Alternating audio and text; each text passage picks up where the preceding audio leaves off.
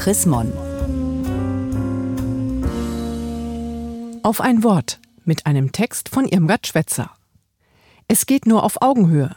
Die überwältigende Mehrheit der Menschen wünscht sich eine bunte, vielfältige Gesellschaft und sie engagiert sich dafür.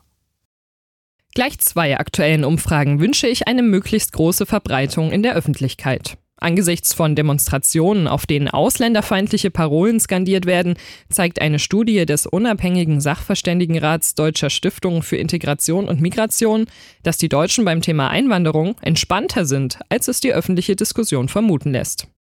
Im September äußerte sich die Mehrheit der Menschen durch alle Altersgruppen positiv über Eingewanderte und ihre Kinder.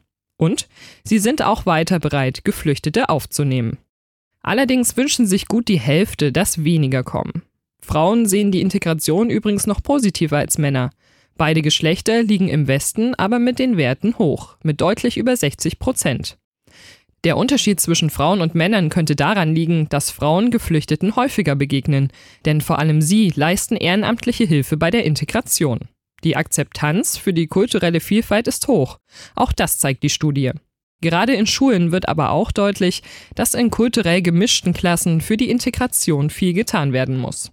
Wo es Begegnungen und Gespräche zwischen Menschen unterschiedlicher Kulturen, Traditionen und Religionen gibt, gelingen Integration und friedliches Zusammenleben besonders gut.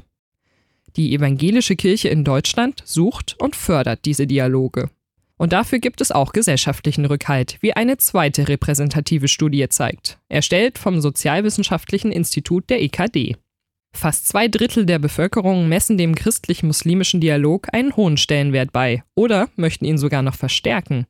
Auch das Ziel dieses Dialogs ist für die Befragten klar. Sie wollen sich für den gesellschaftlichen Zusammenhalt einsetzen. Deshalb ist zu begrüßen, dass die Deutsche Islamkonferenz, organisiert vom Bundesinnenministerium, fortgesetzt werden wird. Sie soll im November in veränderter Zusammensetzung neu beginnen. Neben den etablierten muslimischen Verbänden sollen verstärkt auch Einzelpersonen dazu eingeladen werden. Das hat einen guten Grund. Der zuständige Staatssekretär im Bundesministerium, Markus Kerber, machte darauf aufmerksam, dass von den ungefähr 4 Millionen in Deutschland lebenden Muslimen nur 600.000 bis 700.000 regelmäßige Moscheebesucher seien. Demzufolge sei das muslimische Leben in Deutschland weitaus säkularer, als es die Verbandsvertreter annehmen wollen. Manche Muslime haben sich in neuen Gemeinschaften gefunden. Die muslimische Rechtsanwältin Seyran Ates zum Beispiel hat 2017 in Berlin die Ibn Rushd Goethe Moschee gegründet. Ein bemerkenswerter Vorstoß, der die Vielfalt muslimischen Lebens in Deutschland bereichert. Der Liberal-Islamische Bund hat ebenfalls Gemeinden gegründet, um weitere Musliminnen und Muslime zu erreichen. Es ist gut, wenn sich die vorhandene islamische Vielfalt in Deutschland auch in den Organisationsstrukturen wiederfindet, die unser Religionsrecht erlaubt und fördert.